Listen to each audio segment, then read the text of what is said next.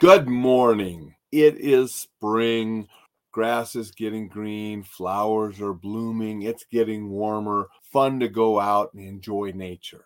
Unfortunately, the rivers are very high right now, very cold, and can be very dangerous.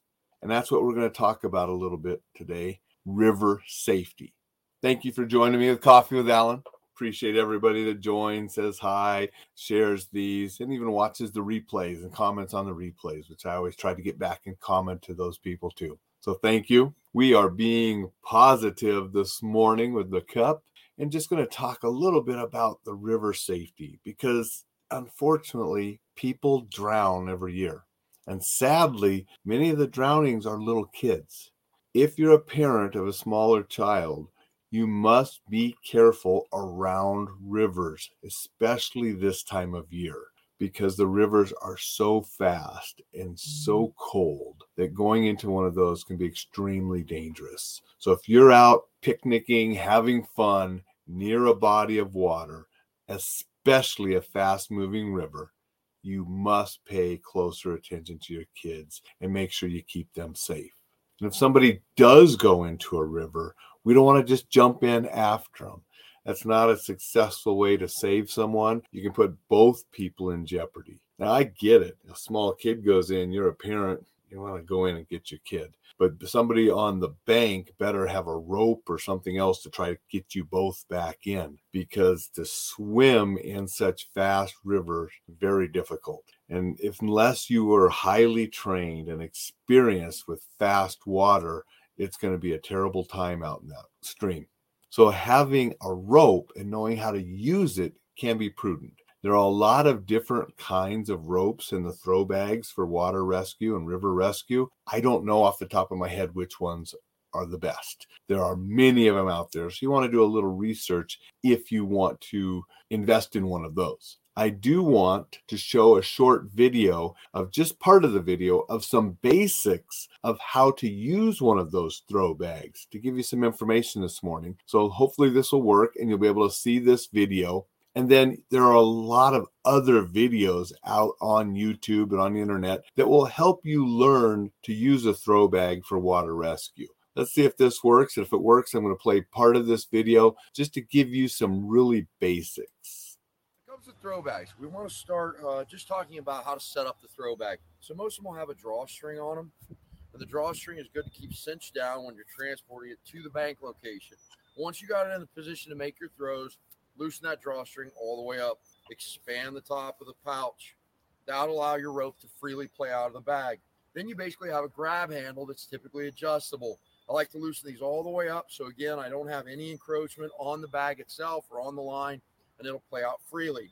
In the end of the line, you're gonna have a knot.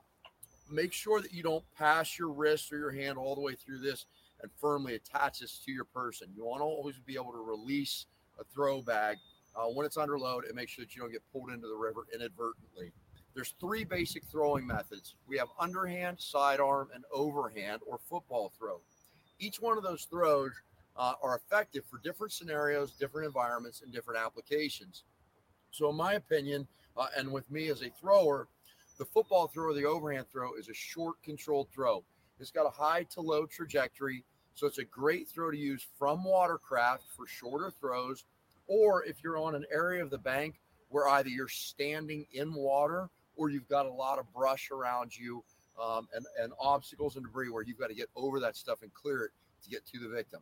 That's where I'm going to use a football or overhand throw. If I need a little more distance, but I still have that same environment, throwing from a watercraft or a lot of ground debris or brush, then I'm going to use a sidearm throw. Sidearm throws are all about the release points. So you get a, a high side arc, and you got to make sure that when you release the bag, it's on a good angle going towards the victim. When we're throwing at victims coming down current, we want to try and throw right at them. Don't try and lead them.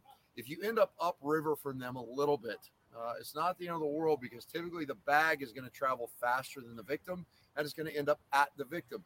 You can also always coach a victim to stay in that defensive swimming position and backpedal hard or kick hard to kind of hold position, let that bag catch up to them.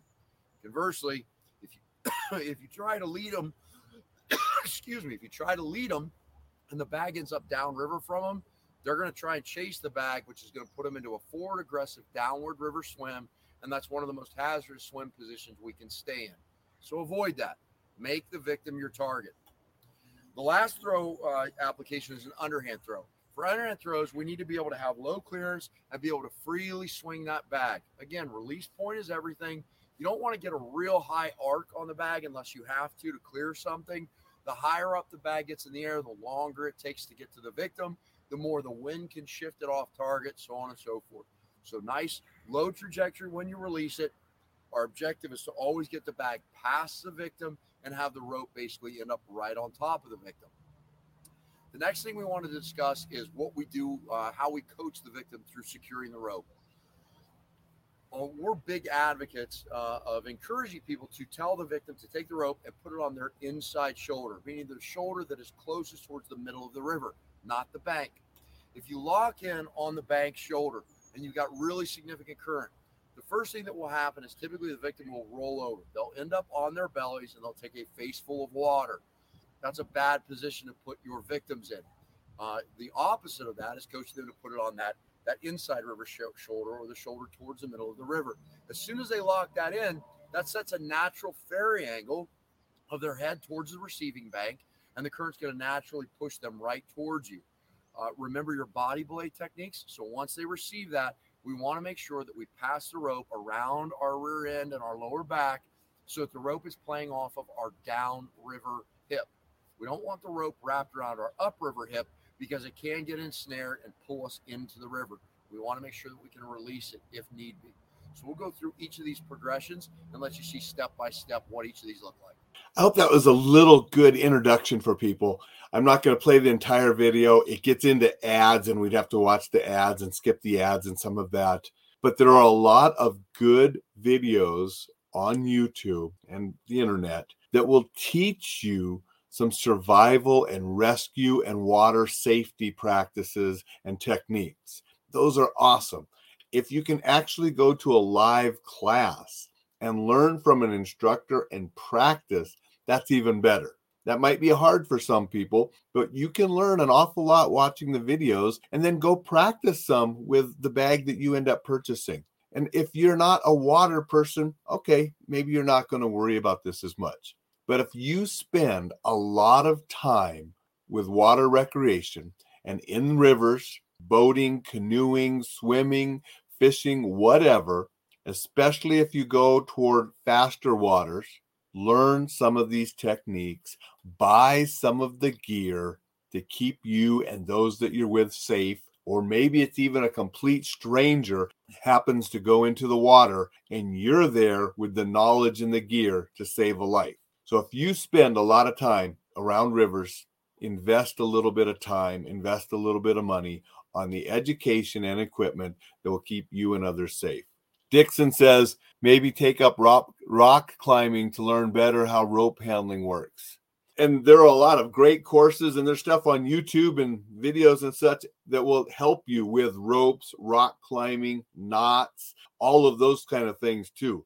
The one great thing about the internet and YouTube, there is a ton of education out there. I mean, you could spend your time watching babies, cats, dogs, and young girls jiggling around in bikinis, or you could invest your time in actual education on YouTube and learn a lot of skills, including life saving skills such as that video we were just watching now. So I encourage everyone, especially those that like to have recreation in water areas to invest a little time and maybe a little bit of money in the gear to keep yourself, your family, and everyone else that in your proximity more safe and you be prepared to save a life if you have to. That's what I wanted to share today. I hope everybody be positive, have a fantastic Tuesday, and we'll catch you tomorrow.